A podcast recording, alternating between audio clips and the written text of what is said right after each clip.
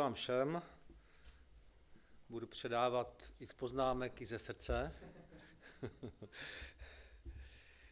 Já se, i když mám poznámky a i když ve většině sborů, které během roku navštěvuji, tak pokud není nějaká zvláštní zakázka, tak já mám jedno kázání, které vychází vždycky z verše na rok, protože jako, jako církev pro církev se vždy modlím za verš pro rok a od toho se odvíjí kázání a od toho se odvíjí i některé další aktivity, které v církvi děláme, třeba duchovní soustředění nebo některé články a podobně. Ale vždycky před každým eh, schromážděním, kam jedu a před každým kázáním se modlím ještě za, za takové speciální zacílení, aby to nebylo jenom nějaké CTRLC, CTRLV, ale snažím se získat eh, vždycky ten speciální vhled a, a to speciální boží slovo pro ten který zbor a věřím, že úplně stejně to u vás. Těšili jsme se k vám a moc děkujeme za krásné přivítání a jsme, jsme mezi vámi opravdu rádi. A je vidět, jak každý sbor je jiný, každý sbor má svou takovou nějakou typickou příchuť, vůni i, i váš. Jak jsem pochopil, tak stojíte před takovou velmi vážnou nebo zásadní, důležitou, významnou událostí. Na radě církve nám přistála žádost o změnu pastora, ke které by mělo dojít s přelomem roku. Myslím, že v tuto chvíli je to již schváleno a jenom abyste věděli, ono se to netýká pouze vašeho sboru, ale celá apoštolská církev. Jsme v takovém období, kdy dochází ke generační obměně, když ve vašem případě to nebude úplně ta obměna až tak generační, ale, ale obměna to bude. A to je pro nás skutečně výzva. My o tom se tím zabýváme na pastorálkách a, a ve vedení církve o tom hovoříme. Ne ve všech zborech jsou pastoři a, a pojí se s tím řada různých otázek a je to téma takových našich modlideb, aby pán Bůh povolal novou generaci a, a protože na mnoha místech skutečně změna na místě pastora je spojena i s generační změnou, tak pak jsou na stole otázky, jak dál vést sbor a, a církev, protože ta mladá generace sebou přináší i trošku odlišné pohledy a hodnoty. A, ale co bych o tom povídal, je to významné, je potřeba se za to modlit, je to něco, co může proměnit a pravděpodobně promění i tvář naší církve celé, a, protože v současnosti stojí na, na těch pastorských postech stále ještě generace služebníků z devadesátek a najednou se toto překlopí jaká naše církev bude dál. A tak já mám na srdci hovořit o takových opravdu základních věcech, o, o takových opravdu hodnotových otázkách. I dneska budu mluvit o něčem, co je nám všem známé, co víme, co je jasné, co jsme dokonce i dnes slyšeli v úvodu, ale přesto chci klást velký důraz na věci, které jsou opravdu známé obyčejné, ale to neznamená, že nejsou důležité. Chci dneska hovořit o lásce. A budu vycházet eh, z verše, který nalezneme v prvním listu Timoteovi, první kapitola, a budu číst od verše 3. A je to právě onen verš na rok, první Timoteova 1.5, ale já budu číst už od verše 3 do verše 7. Když jsem odcházel do Makedonie, žádal jsem tě, abys dále zůstal v Efezu a nikomu nedovolil učit odchylným naukám a zabývat se bájemi, a nekonečnými rodokmeny, které vedou spíše k jalovému hloubání, než k účasti víry na božím záměru. Cílem našeho vyučování je láska z čistého srdce, z dobrého svědomí a z upřímné víry. Od toho se někteří uchýlili a dali se na prázdné řeči. Chtějí být učiteli zákona a nechápou ani svá vlastní slova, ani podstatu toho, o čem s takovou jistotou mluví. Takže Pavel nám tady píše svému mladšímu spolupracovníku, Timoteovi, píše, když jsem odcházel do Makedonie, pro naši představu to je Řecko, že? Žádal jsem tě, aby zůstal nadále v Efezu, že jo? To, je zase, naše, to je zase Turecko, abychom to někde ukotvili, jo? ty naše představy, o čem hovoříme. A, a Pavel měl takové velké břemeno o ty nově založené sbory. Víte, my si někdy tu prvotní církev trošku idealizujeme. Jo, je pravda, že to bylo společenství, které bylo velice dynamické, šířilo se po celé té římské říši a, a prostě to bylo jako kvas, opravdu to bublalo a rostlo to každým dnem a každým rokem, ale to neznamená, že to bylo bez chyb. Bylo tam chyb spousta a je až s podivem, jak, jak ta první generace lidí, kteří mohli pamatovat a mnozí pamatovali Pána Ježíše fyzicky, jak, jak dokázali uhnout od toho ideálu, jak dokázali do toho rodícího se křesťanství přidávat spousty věcí, spousty příměsí, které tam vůbec nepatřily. A můžeme to číst ze všech těch novozákonních listů, těch epištol, jak říkáme, a, a každý, každý ten list se zabývá něčím takovým a i tady Pavel píše, jo, hnedka začátek listu, nějaké formality, pozdravy a už ve třetím verši říká, žádal jsem tě, abys nikomu nedovolil učit odchylným naukám. Jo. To je silné slovo. To je vidět, co ten Pavel měl na srdci. Mluvíme o době, kdy nebyl internet, jo, o době, kdy nefungovala pošta tak jako dneska. Když jste chtěli někomu vyřídit zprávu, tak jste předali nějaký spisek nějaké obchodní karavaně a byla to otázka dnů, možná týdnu i déle, než se to někam dopravilo. A, a Pavel měl velké břemeno za ty sbory a modlil se za ně a psal tam různé ty pastýřské listy. A, a v těch zborech byli lidé, kteří šířili různé podivné věci. Báje, rodokmeny, nevíme přesně, co to bylo. O tom jsou v komentářích různé polemky, ale to není důležité. Důležité je ale, že lidé opustili ten ideál a když se scházeli, církev se kterých scházela po domech, lidé, kteří měli větší domy, bohatší lidé, tak svoje prostory poskytovali církvi, tak rozebírali pitomosti. To vedlo k tomu, že, že všichni se tak nějak odklonili od Ježíšova evangelia a prostě to nebylo dobré. Pavel říká, že tam velký podíl měli zákonníci. Tam se hodně promítaly různé zákonické představy a Pavel píše, že přestože o tom hovoří, tak ani nechápou se vlastní slova, ani podstatu toho, o čem s takovou jistotou mluví. Já mám první list Timoteovi moc rád. Jo, ve třetí kapitole verši 15 Pavel píše, pro případ, že bych se opozdil, aby zvěděl, jak je potřeba si počínat v božím domě, jimž je církev živého Boha, sloup a opora pravdy. To, je, to mě ukazuje vůbec, nám to dává nahlédnout do Pavlova myšlení. Církev je boží dům. To je opět jedna z pravd, od které se církev záhy odklonila. První církev se scházela po domácnostech, bytech, ale záhy, jak rostly, tak začaly stavět bohoslužebné prostory a tam už začínají pronikat prvky různého pohanství a už boží dům nejsou lidé, není to tělo Kristovo, ale božím domem se stává chrám, budova. A i do dneška část církve věří tomu, že boží dům je, je něco, co je z kamene a co je vystavěné lidskou rukou, ale tady napsáno, že boží dům je církev živého Boha. A je tady napsáno sloup a opora pravdy. A i dnes se setkávám s lidmi, kteří říkají, že pravda dneska není důležitá. Žijeme v postmoderní době. Jedno je pravda to, pak je pravda to. Důležité, co je pravda pro tebe. Jo, pro tebe třeba pravda křesťanství, pro mě je pravda něco jiného. A, a pak to zakončíme slovy, hlavně se mějme rádi, že, jo, že tady jde o lásku. Bůh je láska. Prosím, tudy cesta nevede. Jo. Církev to jsme my a my máme být sloupem a oporou pravdy. Doba se zase až tak nemění. V mnoha ohledech jsme společností mnohem rozvinutější, než byli lidé tenkrát. Létáme do vesmíru, proskoumali jsme mořské dno, vyrábíme mikročipy.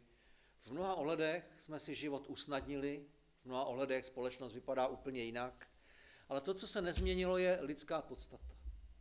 Jako lidé stále uhýbáme, když nám jednou dán směr a je nám řečeno, tam jdi, tomu věř, to je pravda, tak velice brzo začneme vymýšlet, jak by se to všechno dalo vylepšit, zdokonalit a od pravdy uhýbáme. Bylo to tenkrát, bylo to i dnes, tak jako tenkrát Pavel psal, že cílem našeho vyučování je láska, já cítím naléhavost, že je potřeba to vyučovat i dnes. Jako církev děláme spoustu úžasných, fantastických věcí ale potřeba zvýraznit, podtrhnout, zarámovat, napsat na desky srdcí, že to nejdůležitější, o co jde, je skutečně láska. To neznamená, že to je jediná věc. To neznamená, že nejsou jiné hodně důležité věci, že nemáme dělat nic jiného. Ale je to ten cíl. O to máme usilovat. Já jsem své kázání nazval sedm tváří lásky a chtěl bych tedy vyjádřit sedm takových postřehů nebo úhlu pohledu, jak, jak se vůbec můžeme s tématem lásky vypořádat. A určitě to není všechno, nějak to jenom odráží ty moje myšlenky, které mě napadaly při přípravě kázání. První, co chci říci, že láska je přikázáním, stejně i jako odpovědí na boží lásku. Láska je přikázáním. Slovo přikázání v některých kruzích působí jako červený hadr na býka. My jsme letniční, evangelikálové, my jsme pod milostí. My děláme věci, které nám Duch Svatý položí na srdce jo? a nemáme rádi, když nám někdo říká, to je přikázání. Přikázání patří do starého zákona. Ale přeci pečlivým čtením nového zákona zjistíme, že slovo přikázání není cizí novozákonní myšlení a láska je přikázání. A to chci zdůraznit hned na začátku. Láska je přikázání. Matouš 22.37. On mu řekl, miluj hospodina, Boha svého, celým svým srdcem, celou svou duší a celou svou myslí. To je největší a první přikázání. Druhému podobné. Miluj svého blížního jako sám sebe. Na těch dvou přikázání spočívá celý zákon i proroci. Jo, to je přikázání, které se vedlo nějak v kontextu starého zákona. Ježíš, farizeové, pán Ježíš byl dotázán, které přikázání největší. Mohli bychom nad tím mávnout rukou. To je diskuze na půdě starého zákona, ale ono je tolikrát citováno. Nikdo to nezměnil. Platí to i v novém zákoně. Když pán Ježíš říká, dávám vám nové přikázání, tak neříká chlapi s přikázáním a končíme, jsme pod novým zákonem, jo, pod milostí, od teďka budete dělat jenom to, k čemu vás Duch Svatý uschopní. Ne. Na samém počátku křesťanské éry Ježíš říká, dávám vám nové přikázání. A my víme, jaké to je. Aby jsme se milovali navzájem tak, jako On nám přikázal. Nové přikázání. Někdy, když hovoříme o lásce, tak podtrhujeme to speciální slovo agapé a existují různé studie, co to slovo znamená. Já jsem také nějakou takovou studii proží, použ, pročítal a zjistil jsem velice zajímavé věci a doporučuji někdy věci proskoumat více do hloubky, ale jednu jedinou věc vám z té studie prozradím. Jo, láska, která je označovaná jako agapé, je láska, pro kterou se můžete sami rozhodnout. Není to láska, která na vás padne, jakýsi pocit zamilovanosti, něco, co nemůžete ovládnout, něco, co tady buď je, nebo není, něco, co přichází jako nějaké fluidum, jak známe všichni, kdo jsme byli nebo jsme zamilovaní. Ale agape je láska, pro kterou se rozhodnete. A jestliže Ježíš říká, milujte se, tak říká, rozhodněte se pro lásku. Můžete, jde to. Nemůžete se na ní vymlouvat. Je to cesta, kterou vám ukazuji. Láska agape láska, kterou dobrovolně volím. To je láska agape. Výraz přikázání potom je v mnohem zákoně vícekrát použit v různých jiných situacích a kontextech. Jo? Tak to říkám jenom tak na okraj, aby jsme si nemysleli, že prostě slovo přikázání je něco, co neplatí do života. Ale nebylo by to úplné. My skutečně nemůžeme žít jenom na základě toho, že něco musíme. V tomto smyslu je láska rovněž i odpovědí. Jo? Milujte se tak, jako já jsem miloval vás. A nebo v 1. Janově 4.19 je to řečeno jinými slovy, my milujeme, protože Bůh napřed miloval nás. Láska vždycky musí být odpovědí. Aby člověk v životě dokázal milovat, musí být vychován v nějakém láskyplném prostředí, kde rodiče nejprve do něj tu lásku vloží. A dítě, které vyrůstá v prostředí, kde není milováno, tak potom má v dospělosti značné problémy s tím, jak vytvářet vztahy s druhými lidmi a někdy je to velmi, velmi obtížné a na lidské úrovni možná neřešitelné. Jednou nám takhle v obýváku, ještě ve Vansdorfu před mnoha lety, seděl naproti mě člověk, který se právě vrátil z kriminálu a vyprávěl nám svůj život, co všechno mu dělal jeho otec. Jo? A když mi to vyprávěl, jak ho otec řezal, mlátil, jo? posílal ho do sebe, místo sebe do práce, na noční, někam na vrátnici, když druhý den potom nevyspalý chodil ten kluk do školy a přinášel pětku, otec ho řezal, prostě nespravedlnost na nespravedlnost. Jo? Co z toho chlapce vyrostlo? Jo? Kriminálník, který šel z kriminálu do kriminálu, jo? nedokázal se adaptovat na normální život, protože nepoznal lásku. V tomto smyslu křesťanství má jednu, jeden úžasný potenciál, že nám dává poznávat úplně nový rozměr, nový druh lásky. Je to zvěst o Ježíši, který miloval člověka, že ho dal sám za sebe. Vlastně v Bibli každá láska představuje odpověď. I Izrael, přestože izraelský národ měl těch svých deset přikázání a spoustu dalších, jo, stovky, mluví se o nějakých šestistek, třinácti různých nařízeních, jo, tak v jistém smyslu je to vždycky jenom odpověď, protože Bůh miloval je. Bůh je vyvedl z Egypta. Bůh je provedl přes Rudé moře, provedl je poušti, zaopatřoval je, chránil je před nepřáteli. A na Prahu zaslíbené země jim řekl, toto všechno vám dávám. Ne díky tomu, že vy jste se o to zasloužili, já vám to dávám. A to jediné, co od vás chci, abyste mi byli vděční, abyste mi sloužili s radostným srdcem a abyste chodili po mých cestách. Láska vždycky byla odpovědí. Takže tady vidíme, že to je v rovnováze. Láska je i přikázáním, i odpovědí. To přikázání to tak nějak ukotvuje, abychom nebyli příliš závislí na svých pocitech, na tom, jak jsem se vyspal, ale odpovědí, protože čerpáme sílu z toho, co pro nás Pán Bůh udělal. A aby jsme byli schopni milovat, tak přemýšlejme o tom, co Ježíš udělal pro nás. Čtěme si Evangelia, rozjímejme o tom. Být křesťanem znamená neustále prožívat ten příběh Evangelií.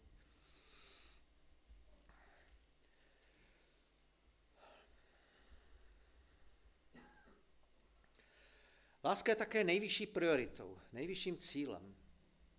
A jestliže je nejvyšším cílem, tak ta slova musíme brát vážně. A jak tak cestuji po církvích, po zborech, po světě, tak já vidím, že ty cíle jako křesťané máme různé. Tento týden jsme se vrátili z Austrálie a mám pocit, že tím největším cílem pro církev je růst. Jo? A skutečně v Austrálii církev roste. A slyšeli jsme spoustu, spoustu úžasných věcí a rád o tom, jak má vypadat sbor, aby rostl. A když jsem tak prováděl reflexi toho všeho, co jsme slyšeli, tak opravdu se nám dostala spousta cených vhledů, jak má žít, fungovat, pracovat funkční církev. Jo? Ale součástí té reflexe bylo, že jsem přemýšlel o tom, i co jsme neslyšeli. A neslyšeli jsme spousty věcí, které podle mého názoru bychom slyšet měli. O lásce, o vztazích, tam nebylo třeba tolik řečeno. Takže to, co chci říct, je, že můžeme mít různé cíle. Naším cílem může být růst, zakládání sborů, misie, programy, jaké děláme. To všechno jsou cené věci a z života církve by neměly vymizet. Ale to, co je na prvním místě, tak je láska. Snad to ztrácíme ze zřetele. Já mám takový jeden příklad. Když jsem byl mladý hoch, tak já jsem hrozně rád chodil do přírody jenom s kompasem a, a s mapou a dělal jsem takové experimenty, že jsem si na mapě našel nějaký bod a zaměřil jsem tam kompas a, a vyrazil jsem, ale záhy jsem zjistil, že to není úplně tak jednoduché. Jo? Chvilku jdete podle kompasu a narazíte na plot, soukromý majetek, že jo, to musíte obejít, jo? nebo jdete lesem a, a tam je rokle, rybník, bažina a, a zase to musíte obejít.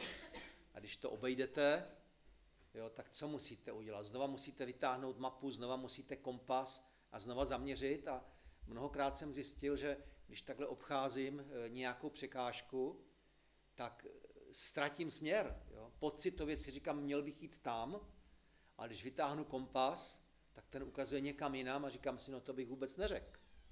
Bez toho kompasu nemám až příliš orientační smysl. A v životě člověka i v životě církve je to podobně. My nemůžeme jít přímo, protože jako sbory, jako jedinci řešíme spoustu otázek, které nám přichází do cesty. Ať už se týkají praktických věcí, práce na modlitebně nebo podobně, nebo řešíme různé krize ve vztazích, nebo se zabýváme nějakými specifickými tématy, všechno možné, ale čas od času musíme vytáhnout ten pomyslný kompas, zahodnotit si, jestli jako sbor se ubíráme správným směrem. Jde nám o budování vztahů na prvním místě? Jde nám o lásku? Je to něco, o co opravdu usilujeme? Jednou jsem se na to téma bavil s jedním svým pastorem známým a on říkal, že pokaždé, když ve sboru začínají novou službu, ať už je to cokoliv, tak mají takové síto otázek, které si kladou a jedna z těch otázek je, pomůže tato služba rozvíjení vztahu ve sboru? To jsou všechno důležité otázky. Cílem toho, co děláme, má být láska. Takže provádějme takové ty korekce v životě sboru i v osobním životě, jestli se rozvíjíme v lásce. Láska je také důkazem, znamením. Je to důkaz naší spásy. Jak poznáme, že člověk prožil znovu zrození? Znovu zrození to je velice taková subjektivní záležitost.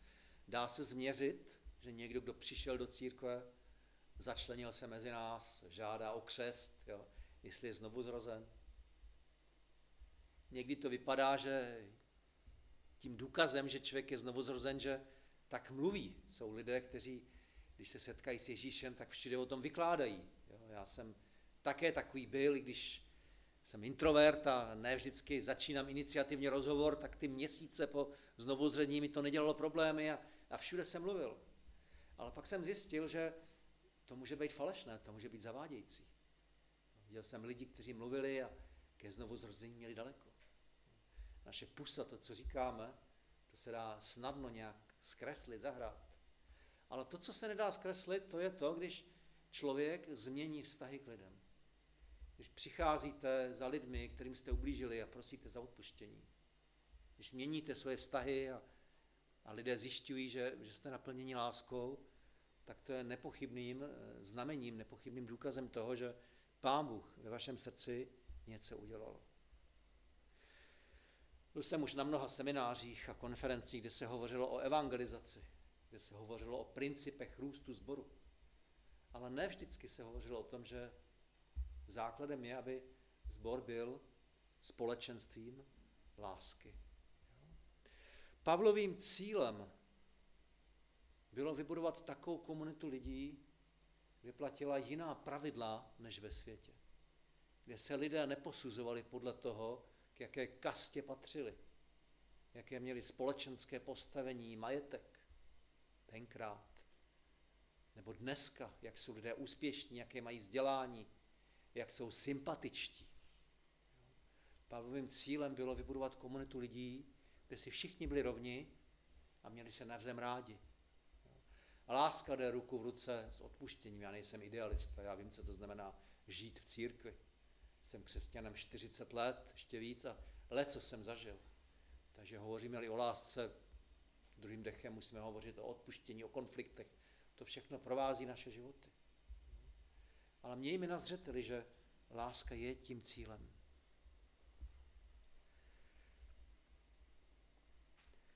Takže skrze lásku lidé poznávají, že jsme křesťané. To je také znamení. Jan 17.23. Po lásce lidé poznají, že jsme jeho učedníci. Ve starém Římě se kdysi říkávalo, hleďte, jak se milují. A to bylo nepřátelské prostředí. To bylo prostředí, kde křesťané žili na okraji společnosti, kde se scházeli z důvodu svého bezpečí raději někde v katakombách, kdy pravidelně přicházely vlny pro následování, kdy křesťané čelili nevoli panovníků a přesto všichni viděli, že ti lidé se mají rádi. Křesťané tehdy měli vybudovaný velice organizačně propracovaný systém takové sociální péče a když přicházely nemoci a katastrofy a hlady a já, válka, já nevím co všechno, tak křesťané se dokázali o sebe postarat a nejenom o sebe, Jo, oni se starali i o nevěřící. A jistý římský císař, když to viděl, tak tak nahněvaně pronesl, kdyby se starali o vlastní chudé a potřebné, a oni se starají i o naše potřebné. Jo. A byl těm naštvaný, protože, protože ho to usvědčovalo. A to bylo něco, co v konečném důsledku srazilo na kolena římskou říši. Když potom ve čtvrtém století císař Konstantin se obrátil, nechci rozebírat motivy jeho obrácení, to je jiná věc, ale, ale prostě poklekl tenkrát před Kristem.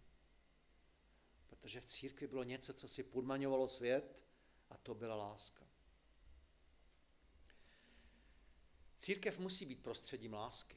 Já když jsem byl na začátku 90. let novým pastorem, tak my jsme byli tak nějak vyučováni s ohledem na svatost. Jo, a já do dneška věřím tomu, že svatost je něčím, co jako je důležité, ale tehdy jsme měli eh, takové vnímání svatosti, že prostě když nějaký člověk zhřeší nebo ve sboru je něco špatného, tak pán Bůh bude trestat celé společenství a, a my jsme byli takový, eh, takový prostě ostražití a, a když nějaký člen sboru nešel správně po těch cestách, tak jsme ho hnedka káznili a když si nedal říct, tak jsme ho vylučovali. A, a dneska vidím, že to nebylo úplně dobré. Vím, že lidé prochází různými etapami v životě. A vím, že mladí lidé v takovém svém tom telecím věku, náctiletí, prochází různými krizemi.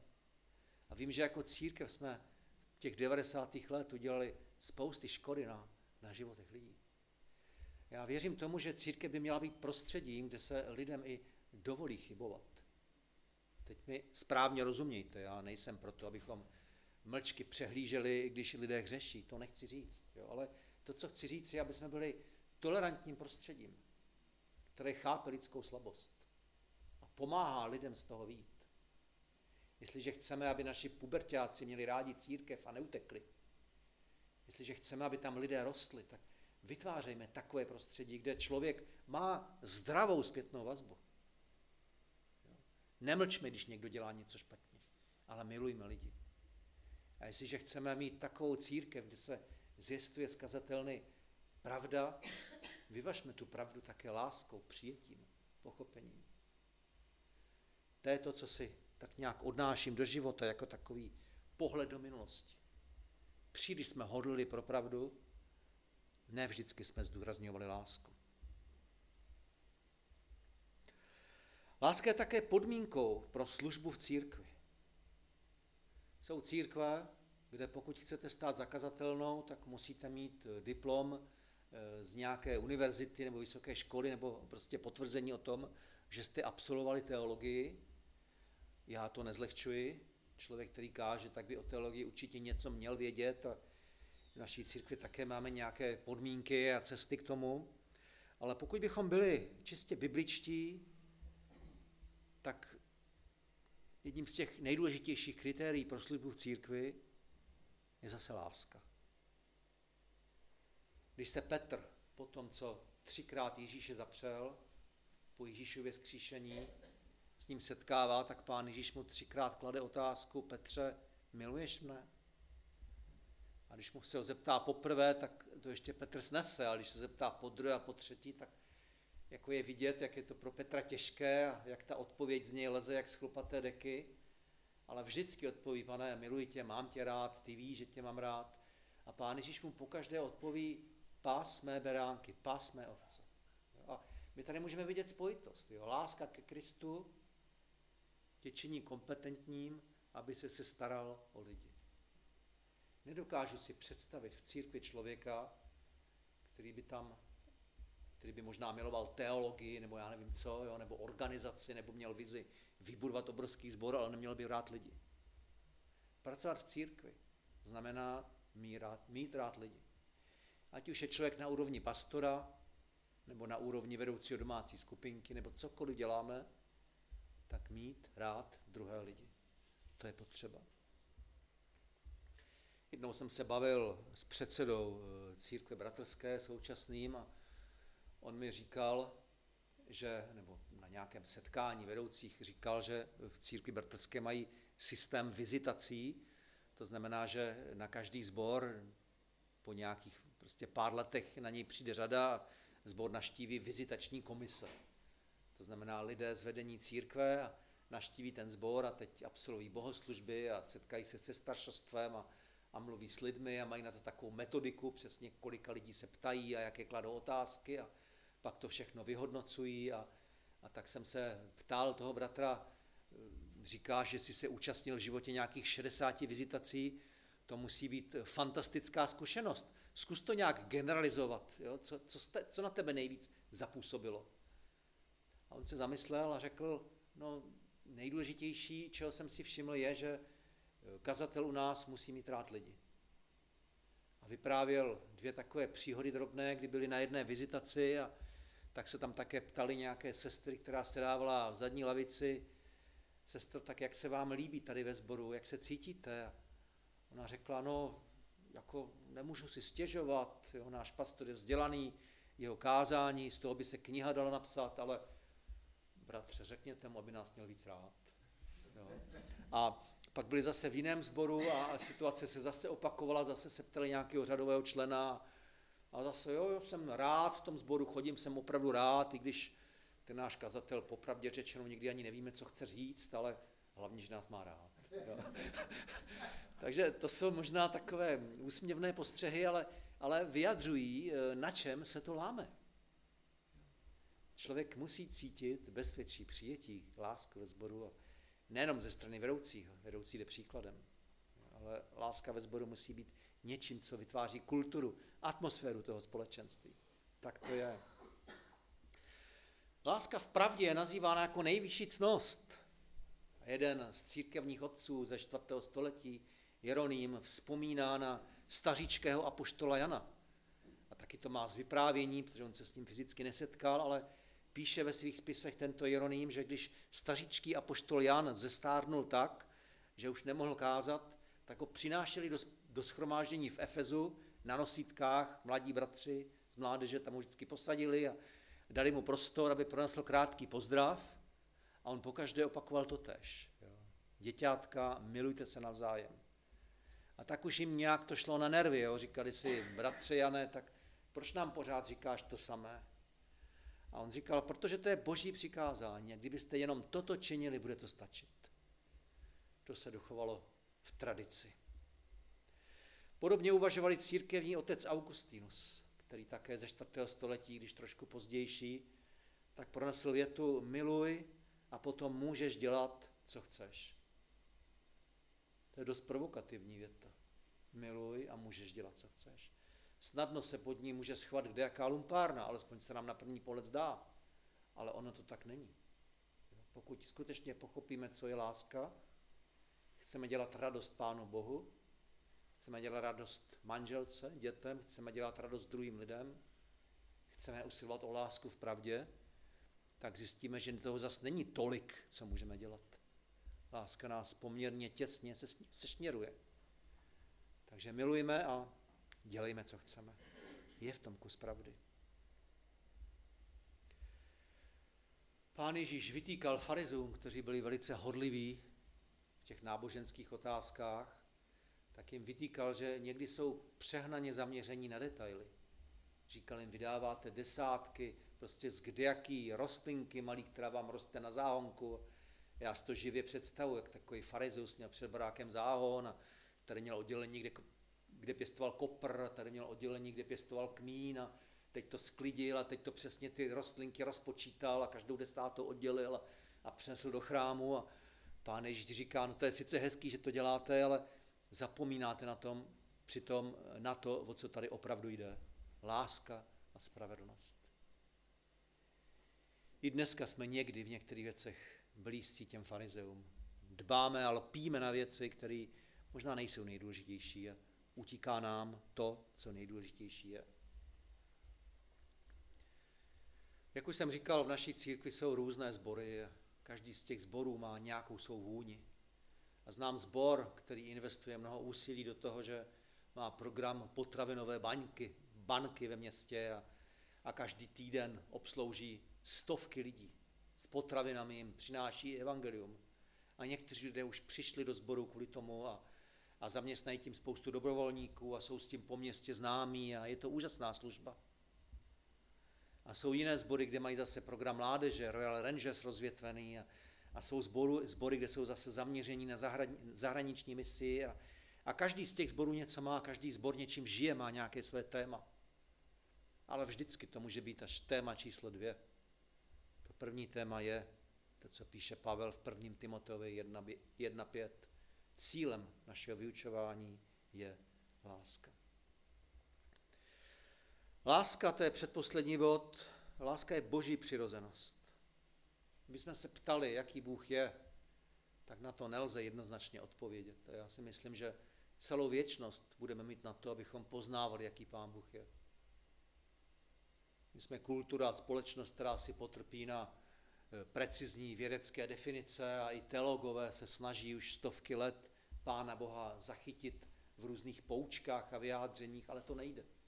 Pán Bůh nám vždycky, vždycky nás něčím překvapí a vždycky je trošku jiný, než si myslíme. Ale bychom to měli zjednodušit, schrnout, vyjádřit co, nejjednoduš, co nejjednodušším způsobem a jít na podstatu věci, tak má pravdu apoštol Jan. Bůh je láska. A kdo nemiluje, nepoznal Boha, protože Bůh je láska. 1. Janův 4.8. A ta myšlenka je v Janových listech stále dokola, dokola opakována.